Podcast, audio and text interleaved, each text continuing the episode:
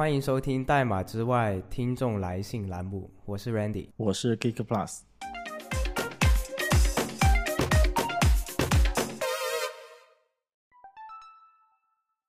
这一封来信来自小李同学，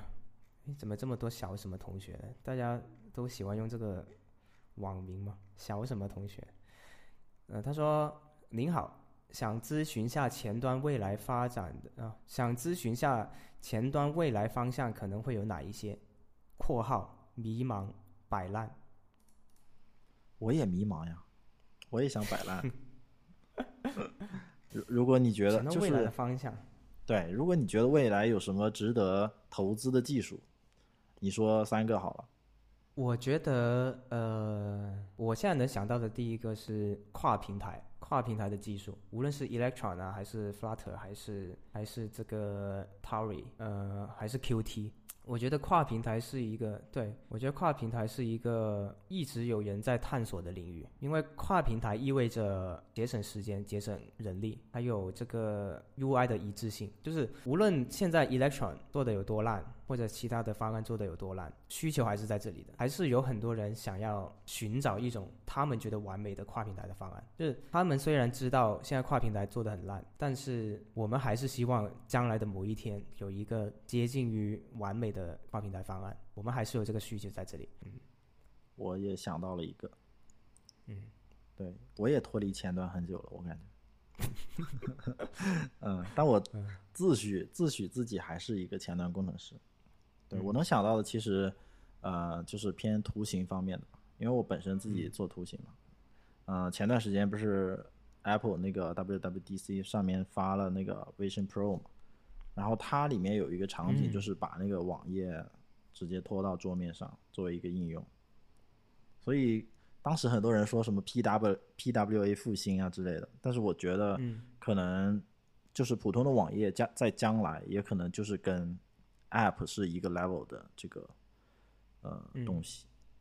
对，然后其实现在在 Web 上面做 AR、MR 还有 VR 这些东西都已经很成熟了。嗯啊、也不能说算成熟吧，但是最起码比前几年是已经方便很多了。而且就算你从那种什么 Unity 上，呃，Unity 上面直接导出一个前端的项目，它的效果也是蛮不错的，直接可以在浏览器里用，说不定。我能想到的就是偏图形学方面的一些东西吧，因为现在，呃，因为我自身本身也是做图形，呃，做可视化相关的嘛，所以我在想前前端在图形方面，呃，优势还是蛮大的。前段时间 Apple 在那个 WWDC 上面不是发布了那个 Vision Pro 嘛，然后它里面有个场景就是网页端的 App 它直接可以拖到桌面上，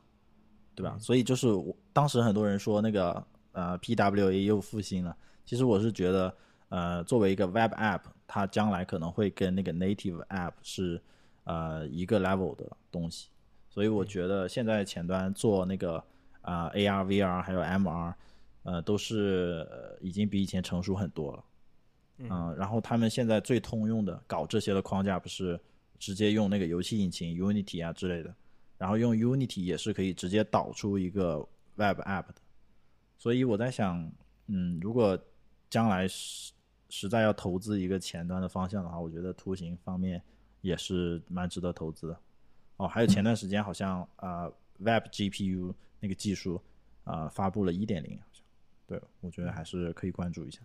呃，我还想到另外一个就是，嗯，可以学学 Go 啊、Rust 之类的。就是我觉得，呃，现在前端有一个趋势，就是开始把那些本来用 JS 写的工具链换成用 Go、用 Rust。但是我感觉这个趋势好像，呃，就是不是特别的那个怎么说 evergreen，就是不是那么常青的。可能有一段时间把这个工具链都补齐了之后，就没有市场了，对吧？就是，但是我觉得现在目前来说还是一个值得投入的方向。它不可能一直长青，但是起码在这个我们身处的这个阶段，是一个还有人在探索的领方向。感觉我们脱离技术太久了。也，哎，我我其实，哎，说这个会有离有点离题了。但是既然说到前端未来，我也觉得可以可以这样说一下，就是如果你觉得前端未来你在技术上面确实很难找到一些切入点的话，那不妨不妨就就不要对啊不，要去钻研这个技术的这么大的这一块呗。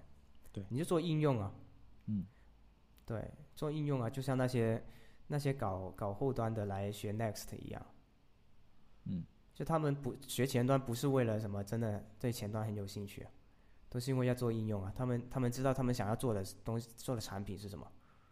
然后就做做出来。所以如果嗯真的觉得前端方向看不到有什么技术可以做的东西，那就做做产品，用你的前端能力做一个产品出来。嗯，这比这比单纯的学技术可能会更加清晰一点，有一个更 更好掌控的目标吧。因为我嗯觉得，说实话啊、呃前端的技术发展很多时候是靠平台的发展的。呃，怎么说呢？因为前端它不仅是浏览器嘛，可能像你刚刚提到的那些 Vision Pro，它能看到的东西，它其实也是前端。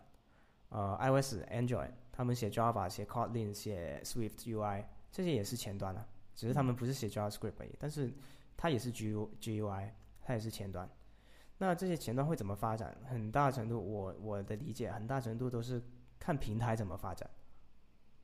你说现在有一个新的平台 Vision Pro，那可能我们做前端的方式，我们做交互的那些逻辑就不一样了。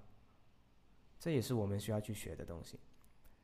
有一个新的平台、新的 SDK 或者什么的，我们又要去学习新的东西，对吧？然后可能在你回看回看历史啊，那 i iPhone 没有出来的时候，那前端根本就不需要去写什么所谓的跨平台还是什么的，嗯对吧？你有了这些平台，你才有什么跨平台这种什么的，所以我觉得还是技术方面还是挺挺依靠这种平台的东西。好的，感觉归根结底还是要提升自己的学习能力，这个是最根本对。，嗯，对，迷茫是很多人都会有的，但是不要摆烂吧。嗯感谢小李同学。